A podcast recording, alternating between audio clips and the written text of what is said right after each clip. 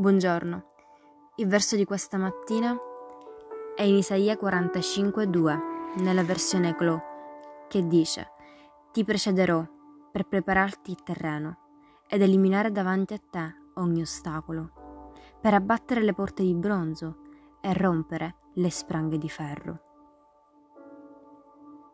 Martin Luther King disse: «La fede è fare il primo passo, anche quando non si vede tutta la scala».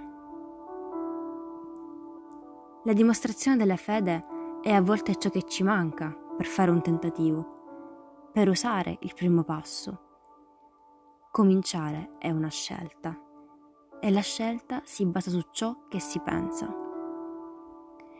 Se la tua anima è assediata dalla paura o dal dubbio, hai l'autorità di mettere a tacere quelle emozioni nel nome di Gesù. Amen. Che Dio benedica la tua giornata.